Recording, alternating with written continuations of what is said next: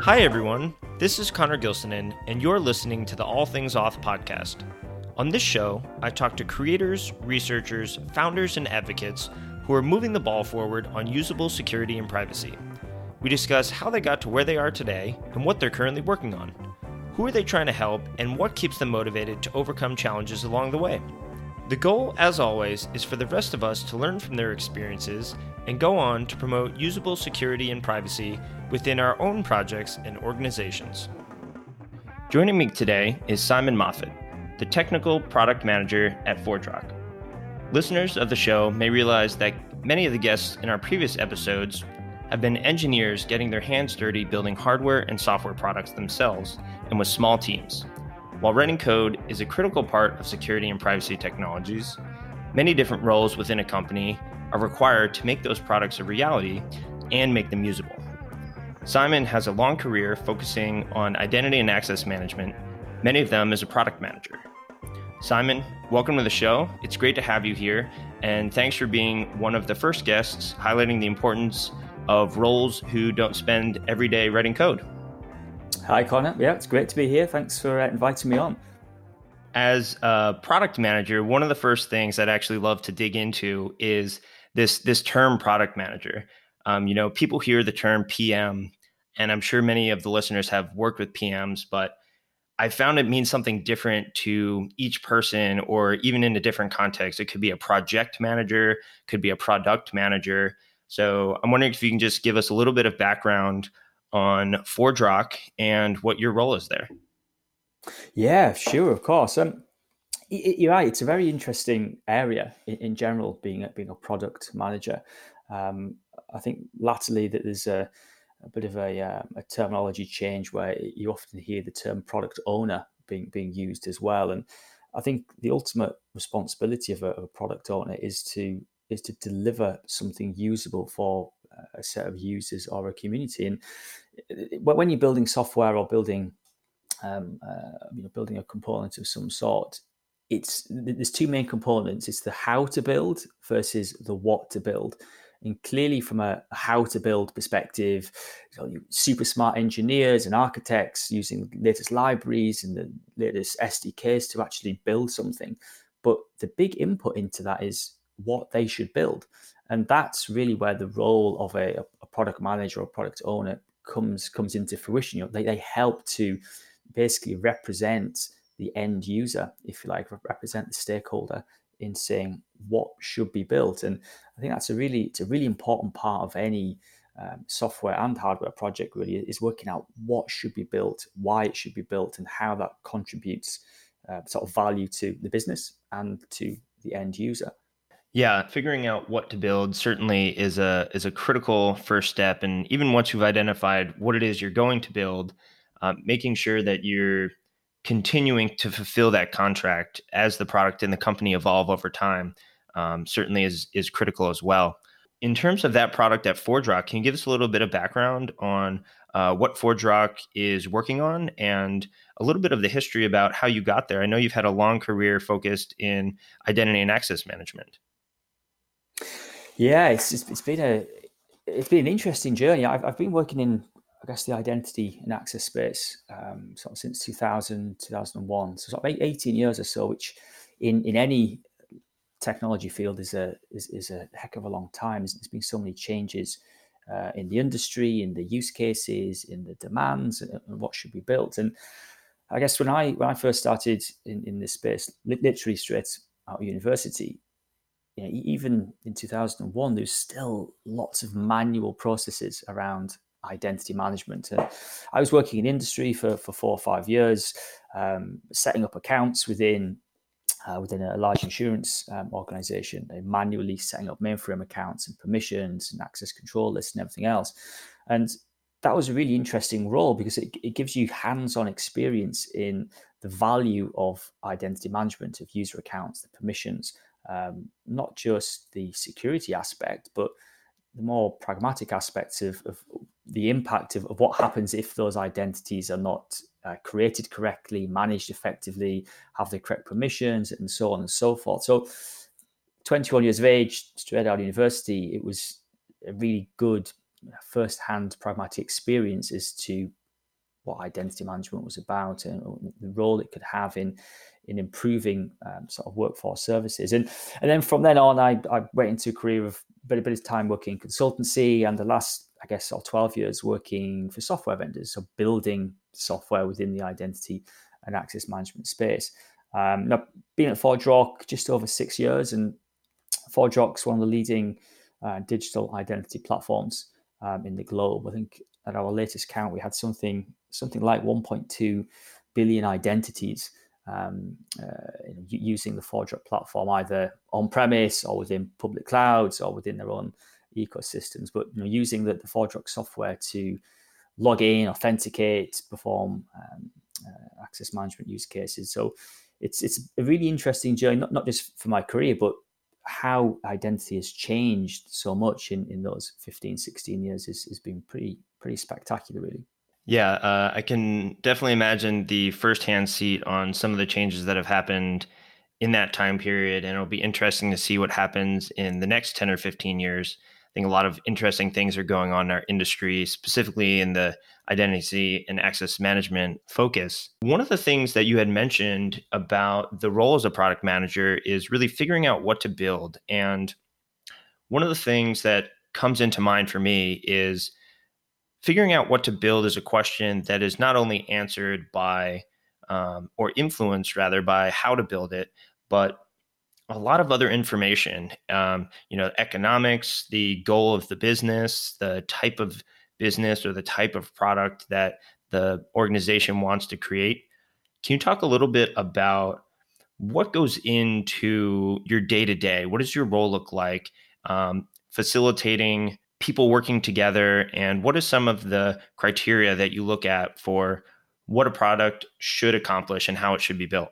Yeah that's that's a great question and it's, a, there's a multifaceted answer to that as well. I think the, the what to build is question is a very very big question and it requires lots of, of different um, inputs lots of different interactions and when i um, sort of first started working in in the sort of product ownership space. You know, I, I came really from a, um, a, technical identity background where I was I was working in in technical sales, so designing solutions with with the end user in mind. Um, so I had great exposure to customer needs, you know, what the customer was was uh, having problems with, what their pain points were. But when you become a product manager, um, a, a colleague of mine, much more senior colleague of mine, said basically forget about the customer just for a second and try and think as if you were the CEO for, for a day. Now, I found this quite a, I found quite an unusual um, sort of piece of advice, but actually, when you start to peel that back, you, you really are having to act like the owner of the business because you're not only just thinking of what does the customer need, but you're equally thinking about the competition, the market, the industry, um, you know, thinking about ForgeRock as, as an entity, you know, where are we going as a, as a business, our strategy, what are our business and sales goals and objectives in that respect. So you have lots and lots of different inputs and different demands and different requirements that you need to fulfill by building a piece of software. And you suddenly have to have to work out how can you find those different um, stakeholder voices. There's lots of different voices you need to be able to um, identify, have methods of, of capturing requirements and opinions and directions and, and strategies, and, and, somehow bring those together in a very, very continual process. Um, and then over time, that then allows you to to build roadmaps, advise on direction, um, you know, prioritize bugs and, and, enhancements and so on. But I think the best the best analogy really is you're acting like a, a virtual CEO in, in, the sense of you have lots of different um, stakeholders, lots of different interactions, um, and that by association allows you to have a, a quite a global picture of, of where you're going as a business, but equally and hopefully, you know, you're building software that your customers um, find useful and, and beautiful and, and, and, adds value to them. Yeah, I definitely think the stereotypical um, engineer, software engineer, you know, coming from my own personal experience, it's very easy to discount other roles that you don't have personal experience with or you don't have direct insight to on a day-to-day basis and i think many times it's easy to want to optimize a feature or something like that um, without taking into uh, account the larger context of a business. At the end of the day, a business needs to make money. It's it's there to pay people and serve its customers and its users, and bringing that insight into the conversation to uh, developers and designers and writers and everyone else on the team um, is is a role that I think is uh, too often overlooked by many other people within the organization. Yeah, and you, you, make a good point there as well. It's it's it's been out. It's been able to communicate that that vision as well. And as, as a as a product manager, you, you have and you have to have a, a sort of strategic vision as, as, to where you want to take this product, and, and that vision could be could be two or three years um, ahead of where you are today, and that has to be communicated to different people in different ways. Um, you know how we communicate um, a, a, feature request or you know the, the, creation of a story for a particular short-term um, uh, feature is very different to how we then articulate our vision to an industry analyst and say, look, well, we're adding this feature in now because there's a much bigger goal that we're, we're aiming to achieve over the next two or three years. Um, so not only do you spend a lot of time sort of absorbing information, but you, you also have to relay information back out. And the different stories and the different voices you have um, need to match that as well. You know, how you communicate um, to an engineer to build something is very, very different to how perhaps you would um, present a, a, roadmap at a conference versus an analyst conversation versus a customer. And so there's lots of different messages which um, they're all interconnected, but very, very different levels of, of information which you need to sort of pass back out to your community. Yeah, and uh, not only communicating between all these different roles, but you also mentioned um, figuring out what features to build and how to communicate those to the different um, people uh, working in different roles. But let's dig a little bit into actually prioritizing those features. You know, one of the things that um, I think as engineers we love to do is is implement something the quote unquote correct way, the right way. Um, and in terms of security, it could be a motivation to get things as secure as possible. But at some point there's diminishing returns where maybe uh, we're at the 95% solution and it'll be so much effort time resources to get to 99% that the company is better to focus elsewhere on different features. Um, as a product manager how do you think about the priorities of um, identifying that diminishing that point of diminishing return and and how do you identify uh, user experience versus functionality, and particularly in terms of features that might directly impact the security or privacy of a product. Yeah, it's it's a really it's a difficult problem. I think just to, to zone zone out a little bit, I think the, the prioritization aspect that hits hits every project, whether you are building software and you have the classic paradigm of um, uh, bugs versus features, escalations versus the longer term roadmap. Um, it applies to delivering of projects. It, it, the whole aspect of, of sort of now versus next and, and, how you prioritize is is a is an omnipresent problem. But uh, zoom, zooming back a little bit around, um, uh, you know, what what does the role of the product manager um, look to achieve? And, and the first part there is really getting everybody on board with the long term strategy.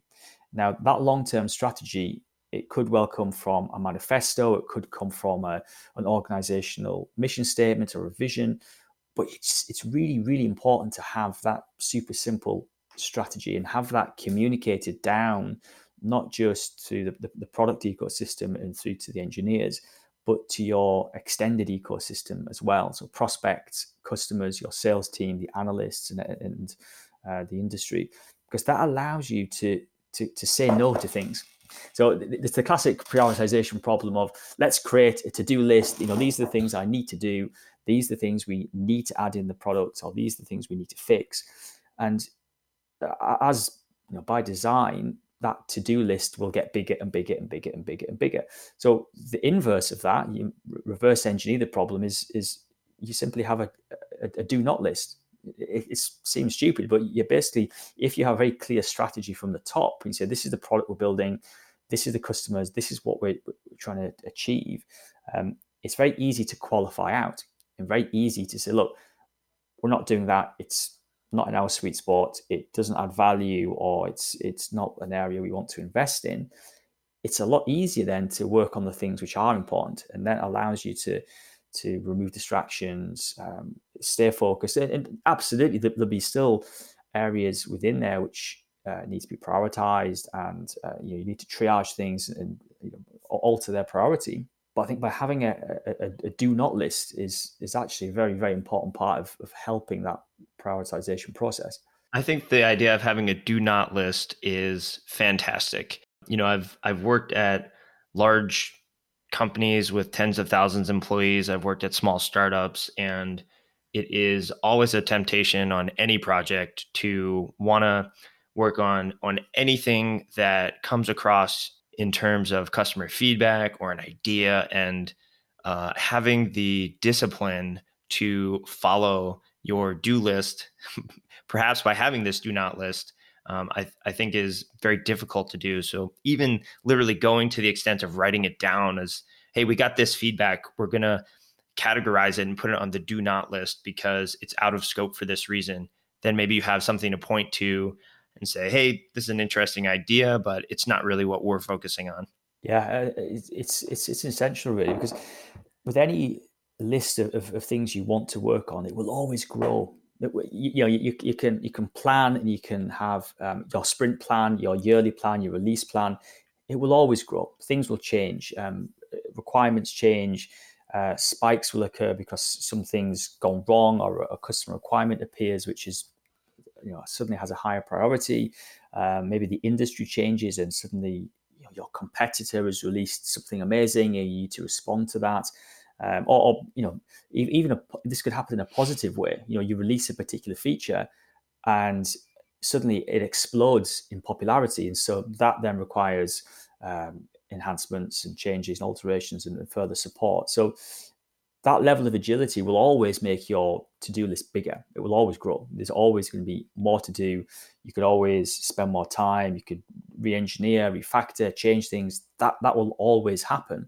So it's really critical to to when um, when that, that list changes or attempts to grow you have a very very clear mechanism to say what's in what's out if it's out it's either forgotten about or parked if it's in then you can go through a, a standard triage process of you know, working out um, uh, is this item popular? What, what's the breadth and depth of, of impact of, of that particular request? So you have a really structured um, triage process, basically, which allows you to, to go through and, and hyper prioritize that secondary list of things to do. You know, you had mentioned prioritizing the things that are in scope and also potentially reacting to a competitor that's come out with something. And of course, there's always going to be um, things happening in the market that are influencing what you're working on uh, in the short term.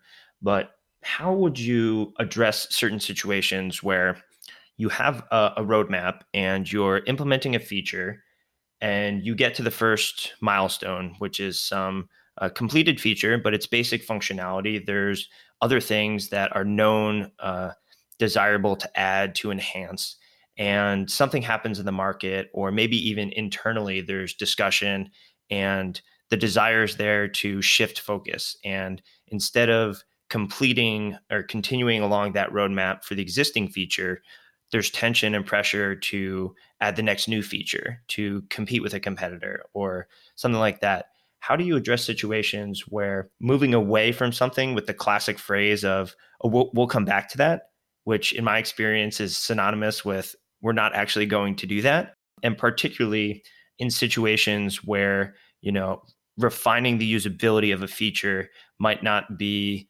um, in milestone one.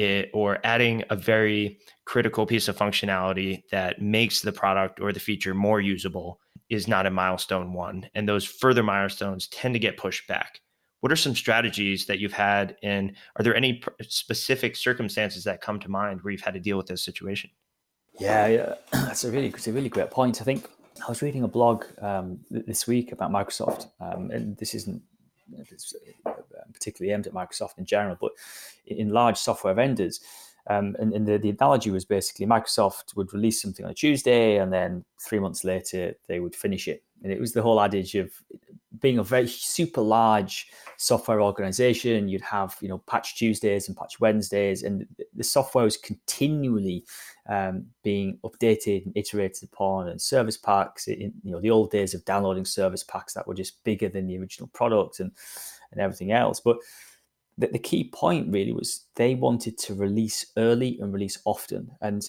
sometimes that was maybe a business decision, you know, get something into the hands of the end user, especially in the old uh, sort of, you know, when, when the internet wasn't as, as, as um, fulfilled as it is today, and you wanted to really corner a particular market in the sort of PC space where you wanted to own a particular software segment, you wanted to get software out there you, know, you want to be the first mover um, and so on. So it was imperative that you released something.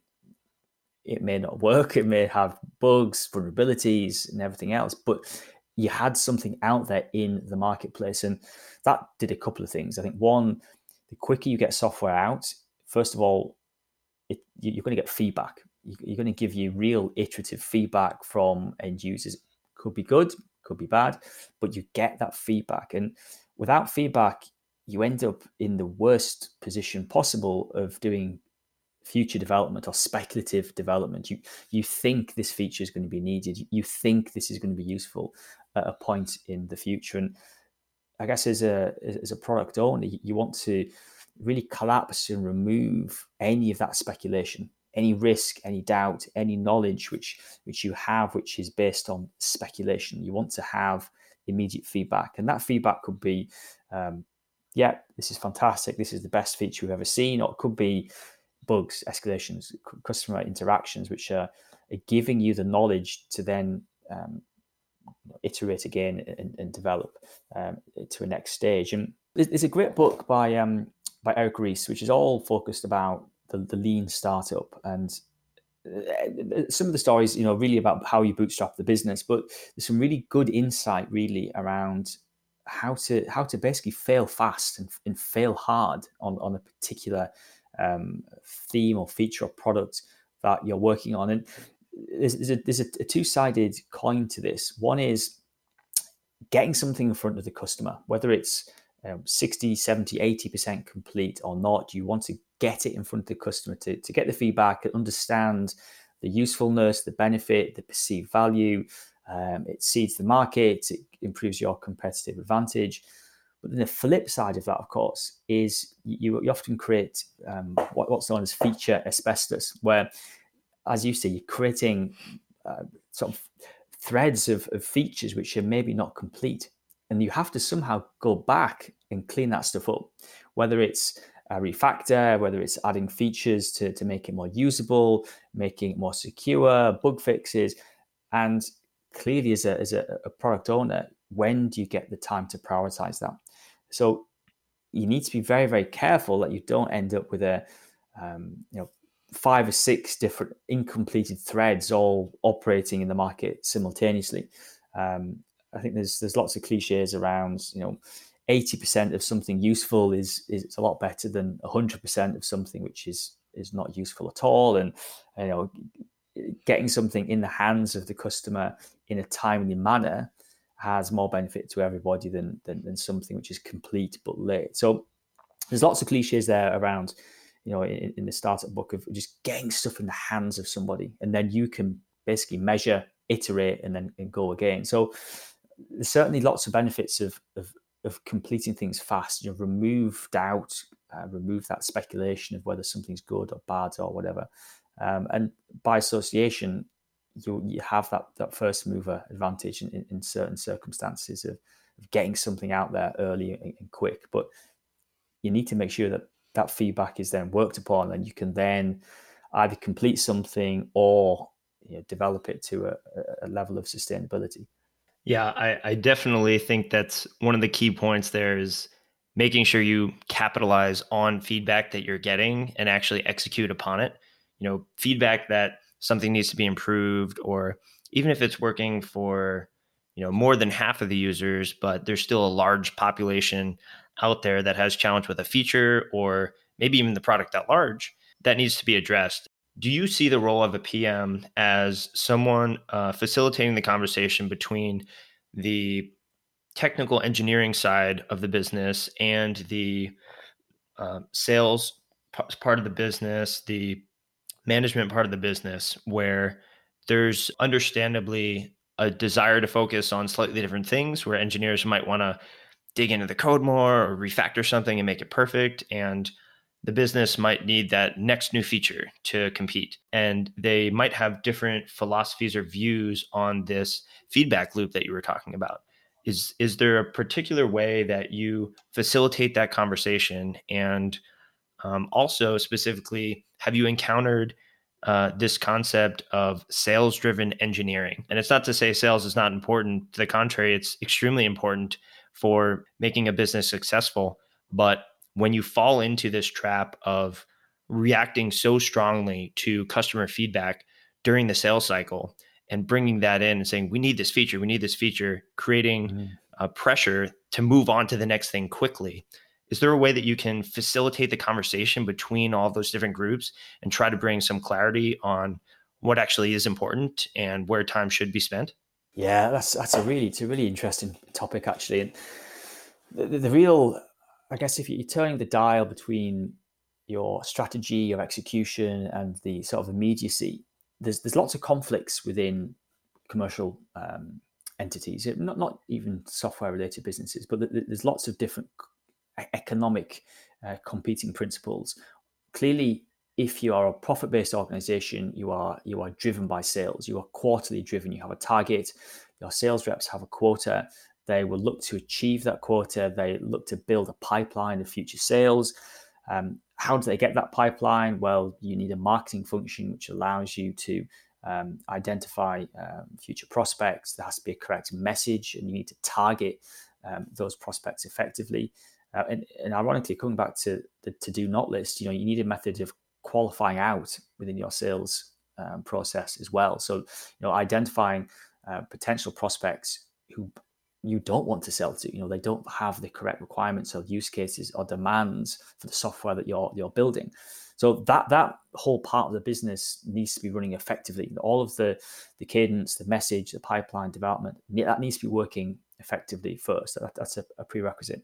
Number two, clearly, then you know the, the sales guy has a, as you say earlier, a very very short term um, horizon. You know, they have at best a twelve month horizon because that's when they're their, their target, their quota has to be fulfilled. And then they'll break that down into quarters. And then even depending on the sales cycle, you know, you may be selling uh, maybe uh, maybe a six or 12 week sales cycle um, to, to sell that particular piece of software. So they're very much micro focused on the next deal, the next account, and that clearly brings pressures. Um, but coming back to the, the actual question as to how you handle that, I think first of all, you need to have open lines of communication, which seems quite a simple thing to say, but there needs to be, we as PMs need to be able to get those signals. Um, and that could be, um, you know, understanding new requirements from prospects. So these are people we have not sold to yet, but clearly uh, we want to sell to. That's why we're speaking to them. So they may have new requirements, they may have new demands, they may have new problems, which we can help with. So that by association is a really good supply of information. And then you have your existing customers who um, their circumstances may change. They may well be generating new requests for enhancements and so on. And obviously, you have your own sort of ecosystem of bugs and escalations and stuff. So you need to make sure there are um, lots and lots of channels of communication. So you need to have the ability to consume that information from sales and marketing leadership. And then once you have that information, what do you do with it? And that's then where you have a, a really structured um, prioritization and triage process, which um, not only is it structured, but you have to be able to communicate that into the different um, the different parts of the business. So, you know, classic things around, you know, you may never have a, a policy to uh, complete an RFE for a prospect, for example. You know, you stick to your strategic roadmap, and there's, there's certain triage points and, and decision points which are documented, well described, well published within uh, within the organization. And again,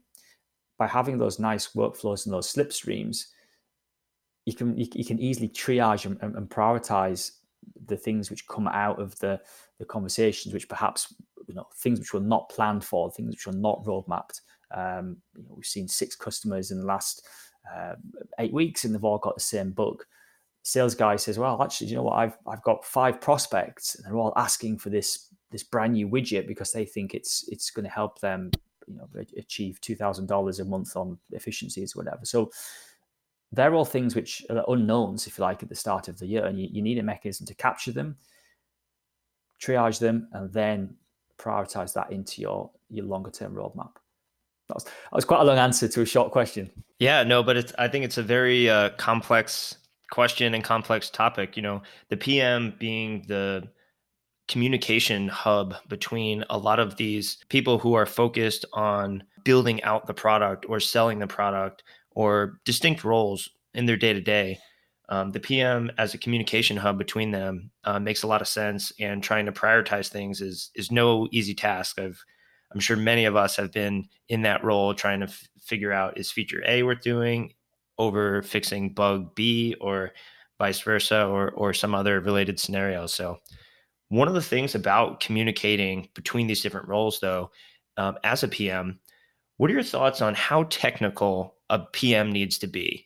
And that's kind of a loaded question coming from my background as an engineer. Uh, the same question from a different perspective is appreciating what each role is doing. Do you need to have sales experience? Do you need to have um, management experience? Do you need to have some kind of technical experience to understand or appreciate or communicate to the engineering team? And in the same way as de- um, designers, you know, uh, people who are conducting user experiments and user research. What are your thoughts on the level of familiarity or experience with each of those different roles that a PM might need to have in order to be successful in, in their goals?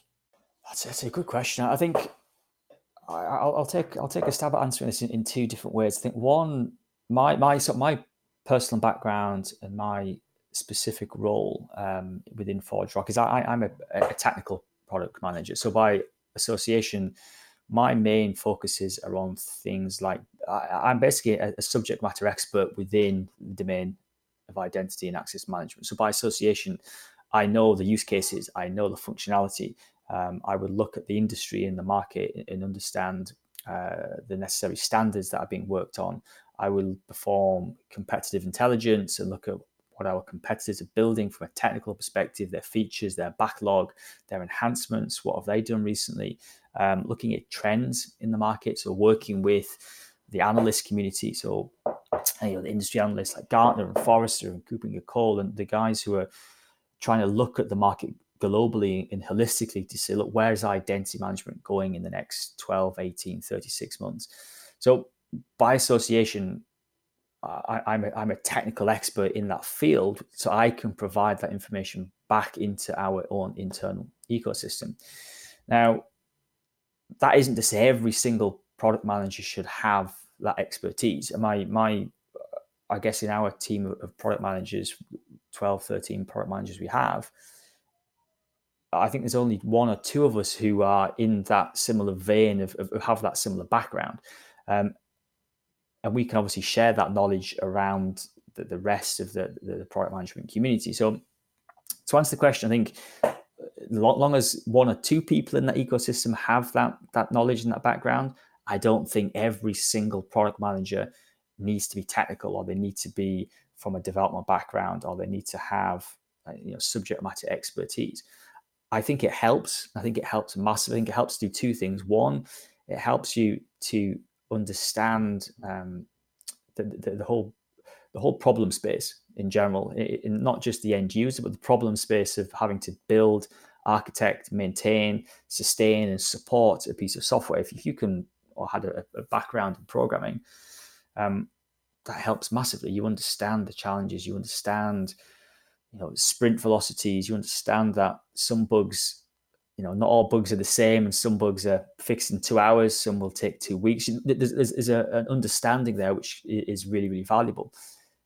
Equally, if you're coming from a sales background, that's really vitally important as well. You have the empathy of the customer, and you can understand the customer challenges. You can have a different type of conversation with the customer. I think in general, being technical is that essential? Probably not. But being a polyglot and having maybe a sort of jack of all trades from marketing to product ownership to development to the sales cycle, I think that is, is probably more important in, in, in this day and age when um, you need to be able to to listen and communicate to a, variety of different stakeholders.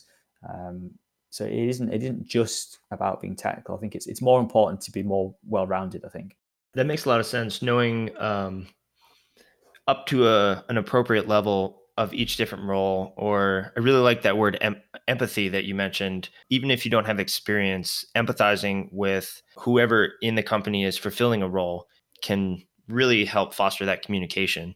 One of the things that popped in my head as you were talking about, you know, the benefit of insight into the, the funnel that runs the business is the help desk, the support desk, the the main door where customers can come to your business and say, there's a bug or this thing's missing or I'm already in your ecosystem and something isn't working for me.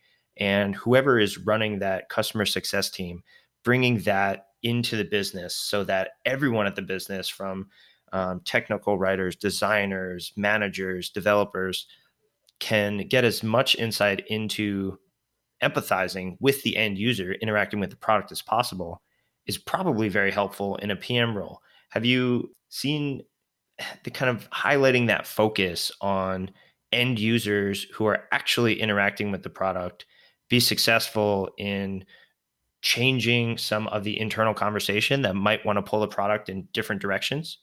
Uh, yeah, absolutely. It's it's it's essential, really. I think, I guess, pragmatically from from from my specific role, you know, you have the sort of pre-sales and post-sales sort of divide in the business, and they're very different um, ecosystems, different personalities. They do different functions for our customers.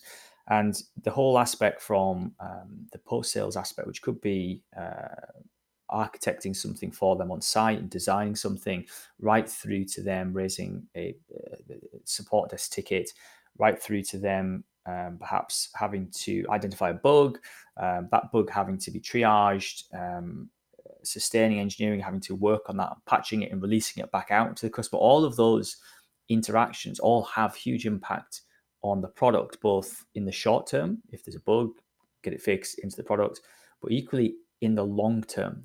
And the reason why it's important for long term is if you start to, to zoom out a little bit and start to look at the trends and patterns, um, you know, what's what are the types of, of interactions you have with the help desk? Is it for information? You know, can't find documentation, they can't configure something, they can't um, they can't work out how something works. Is that a support problem or is it more a usability problem? Is it developer documentation isn't strong enough, or perhaps there's a part of the feature, uh, a feature in the product which the user interface needs improving, um, or whatever it could be. So you need to look for those trends. Try and try and move away from individual uh, bugs and escalations and, and you know, the individual touch point and try to zoom out and see if, if there are trends, patterns. Uh, are these regional patterns? Are they uh, based on particular versions, particular customer ecosystems? You know, in, installing in know, particular uh, operating systems or on a particular platform consistently causes problems. So you start to look and, and trying to identify those macro patterns. Um, and, and that support process is a huge bearer of knowledge. There's so many touch points, you know, configurations, localizations, um, even the time of day, all of different different macro informations that you can leverage to say, well, actually, do you know what? If we look at the last 150 bugs that have been raised, are there any patterns? Yeah, okay, we can tactically issue patches, but actually, if we zoom out a little bit and if we just change things, or perhaps introduce a wizard here or change something there, there's a longer term impact um, in, in, in understanding that information. So I, I think it's really another really big input is is that support process, um, not just keeping the customer happy, but the strategic value we get from from analyzing those patterns and how we can look at the longer term instead of just always responding to a patch or a, or a, or a bug fix. And what do you think about um, situations where you're capitalizing on the feedback coming in to you, but you might have a product where your customer is actually interacting with your software in a different way than your customer's customer or potentially they don't even interact with it. They just integrate it into their product and then you're providing some functionality that the actual end user is interacting with. So you have this multi multi-layer um, situation where your product is kind of at the middle tier and you might get direct feedback from your customers in is it easy to integrate? Are we happy with the administrative dashboards? Are things good? But at the end of the day their goal in purchasing your product is so that they can meet the needs of their customers, of the actual end user. And they might need their own system for gathering feedback from the end users interacting with the product on a daily basis. And how how might that feed back to you as the actual developer? You know, now they're playing middleman potentially, or it might be difficult for you to actually get that same feedback that they might be getting through their help support since you're kind of in the background in that scenario. Mm, uh, yeah, it comes back to a little bit to what I was saying earlier around you, you want to sort of move away from speculation, speculative development, and um, proxies, and, and, I guess for, for, specifically for for ForgeRock, or in honesty, the majority of identity vendors, we are middleware. You know, we are we are building middleware, which is you know our relationship is really to another business. It's B two B, and clearly those businesses are going to be in uh, maybe in retail, they're in uh, banking, financial services. They could be government departments interacting with citizens. So their downstream customer may well be the end user, you know, the consumer or the citizen of that particular service. But we're not going to them directly. We're going through this this proxy. You know, we're a B two B to C um, style entity. So it always boils down to to asking the questions, really asking the simple question of the customer. You know, what, what's their current pain points? You know, what are their immediate problems they're facing? What's their own immediate roadmap for the next three, six, nine, 12 months? And this allows you to understand, well, actually, yeah, if, if we try to improve the end user experience, do you know what? It's actually better if we improve the identity architect's experience because he's the guy who's building those downstream services. So we, you need to identify where the real pain point is, where's the choke point in those interactions, and um, developing middleware is is is really that it, it's identifying where those bottlenecks are. You know, we build the software which other um, architects, security architects, identity architects, uh, digital leaders, application owners, they can use that platform to then deliver the services to their um, ecosystem and their end users. And then they know their end users better than we do. You know, a retail bank understands exactly the customer churn, the satisfaction rates, the the, the nuances of, of selling into their community. A retailer knows exactly you know when to, to, to place adverts in front of their customers to to, to sell um, whatever they need to sell. So they know their ecosystem better than we do. Our strength is helping that that B2B interaction, helping those platform owners, whether it's the application owners, the architects, or the identity people, helping those guys fix their problems. Because if, if they're happy, ultimately their end users are going to be happy as well. So it's uh, coming back to, to sort of the top of the podcast where we're talking about the overarching strategy. You know, where do we, as a software platform vendor, where what is our strategy, and who do we provide the value to? Um, and if you're successful at doing that, by association, uh, the, the end user of those services ends up being successful as well. I definitely hope that's true. And it sounds like you've certainly got things dialed in at ForgeRock. Uh, one of the scenarios that comes into mind is especially for products that might fall into this category of being a middleware where they sell to a customer that customers maybe um, motivated in different ways, but it ends up in, in impacting the end user of their product. Um, you, you, mentioned that authentication uh, vendors typically fall into this category, and thinking about the motivations for a customer purchasing um, an authentication or identity tool, um, many companies are not started by um, security people or people who have um, privacy experience uh, in the market and have that in the founding design of a product. So very often what I've seen for motivating these companies to purchase uh, tools and technologies to improve security, um, identity, for example, is not that they are hearing from their customers, oh, I need this, and I'm not going to keep using your product if you don't have it, but it is more regulations and standards and external forces that are requiring them in different ways to do things that might otherwise that you know they could spend resources on the next feature but they say okay there's a regulation maybe we're in the financial industry and we now need to have a solution for improving our authentication. So we'll go out and find one of these vendors to help us and from their point of view unfortunately too often it's a check the box approach where they're like, okay, we've bought this thing, we've put it in place, we've done that.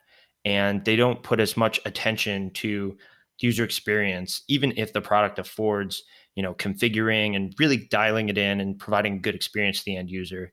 They're like, okay, we have it, we're done. So, what are your thoughts on this external motivation for someone buying a product and potentially not implementing it the right way, or even the vendor themselves being um, not having that direct insight into the end user and it being difficult for them to even understand there might be a problem at the larger scope of their product that yes people are buying it but is it really improving the life of the end user at the end of the day?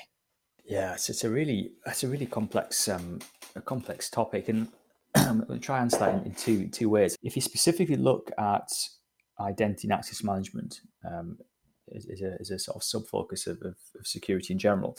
There's two sort of distinct markets there. One is identity and access management of the enterprise, so of employees ultimately. So making sure the employee has uh, they, are, they are provisioned and configured correctly within all the different systems to allow that employee to do their job ultimately. So internal single sign-on.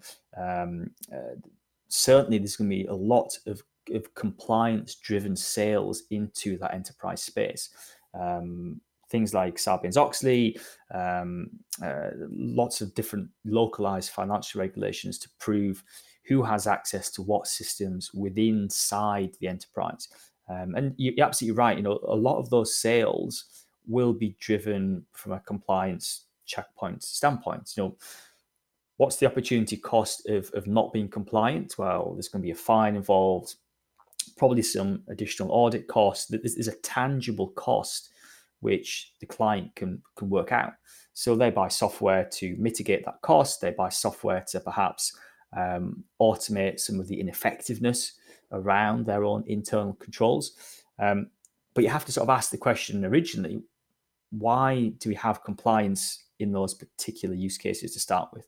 Um, so compliance, there's a market failure somewhere within those ecosystems that requires intervention either from uh, a government or a regulatory body to say, look, this is a this is a mandate which you have to uphold to, and the reason there's regulation is it protects the end user, it protects the industry, it protects the businesses, and so on and so forth. So, first of all, there's a market failure. Why is there a market failure? Why do businesses not go and provide wonderful identity and access management experiences internally for their staff? You know, why why why is the threat of fraud so high, um, insider threats, and, and so on and so forth? So, try and identify the root cause of those problems first allows you to to sell the software in a different way. And you know, it may well be a, a compliance or an efficiency led sale. That's fine. I don't, I don't think there's a, there's a problem with that. If you then flip and look at where we are from a um, sort of an internet identity or digital identity perspective. And this is where um, of we've got some sort of great experience over the last five or six years where organizations are not just managing identity for the enterprise, but they're looking to manage identity for consumers. So uh, insurance companies, retail banks, um, e-commerce, they're all everything's online. You're switching from a physical experience to an online experience and that's a very, very different driver for security. You know, you have a whole array of different um, unique selling points if you are a bank or a retail organization and you can deliver a personalized experience which is privacy uh, preserving, it is secure, it allows your end user to have a an experience which is customized to them, but it is equally secure across a range of different devices, different locations. That, that, that is instantly seen as a unique selling point. You know, if you've got two retail organizations, one can deliver a really seamless, privacy preserving experience. As an end user, you're probably going to go and choose that over another organization who perhaps has had a data breach. No guarantee they will not sell your personal information to advertisers and so on. So, two very distinct audiences and very distinct drivers for wanting to buy identity management software. I really like uh, your your thoughts on the actual end user as well. And uh, would you say it's fair to summarize that particular thought in if all things are equal or close to equal for two different products, the end user might choose might be motivated to choose the one with a better experience for logging in and feeling that their account is secure and feeling that the company is protecting their information and their and their privacy as opposed to the other company which maybe has a weaker story this is yeah it's a very very interesting topic i, I think the, the economics argument tends to to argue the opposite and by that i mean the end user may not choose the one which has a better experience but they will certainly steer away from the organization that has a bad experience. So the classic, um, the classic problem of um, abandoned shopping carts in a retail setting. You know, you're selecting loads of things. Maybe it's insurance, maybe it's physical goods. You then have to come to purchase and provide payment information, and then suddenly you're hit with a really terrible um, end user experience with registering a huge form to fill in to present your address details or your, whatever. You've forgotten your password is instantly a huge barrier for you to, to purchase something. So I think by association, that, that negative experience drives behaviors. Um, the, the ironic aspect being is if you have a good experience uh, during sign up and registration and everything else, it's actually unnoticed. So authentication, authorization, uh, password resets, credential resets, that stuff is not noticed unless it breaks. And that, that's why I was uh, sort of being pernickety about the inversion, where a bad experience absolutely will drive customers away, but a good experience really is it's sort of expected these days. You know, it, it, if you look at you know all of the big sort of social providers, LinkedIn, Facebook, Twitter, whatever, they all provide really good user experiences from a, a login perspective, um, and that drives expectations. It drives education. It drives uh, behaviors. So the end user is going well. You know, I can log into to Facebook on multiple different devices in different locations. It's seamless. I'm not having to enter a username and password on a mobile device. I authenticated once. I perhaps have a, a long-lived token. There's lots of contextual analysis happening in the background to work out if my session is secure or my location's changed.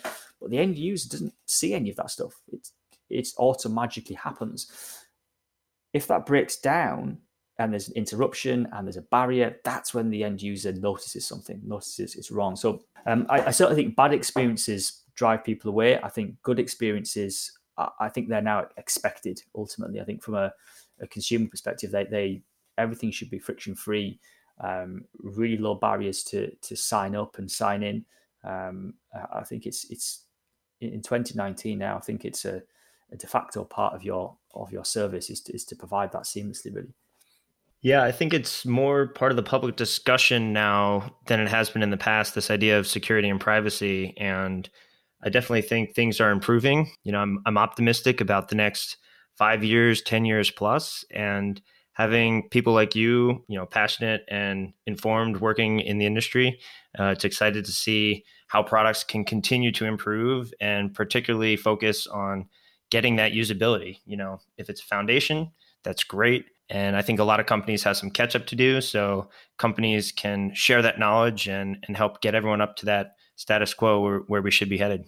Absolutely right. It's, it's, I think it's a big challenge for some industries. I think, um, I think the technology is is there as the likes of ForgeRock and others can testify to this the software is available i think in some industries it's just behavior it's it's practices not not just from the end user but maybe from the service provider side around you know, privacy preservation how they use data how they capture consent how they um, how transparent they are with their user community um, I think there's a there's certain I guess cultural elements to that as well. But the, really exciting thing is that the technology is there to, to help this stuff, not just from a, a security standpoint, but from a, a, privacy and consent management aspect as well. And there's, there's some really really exciting um, tooling and, and vendors and, and, products out there to, to make this stuff a success.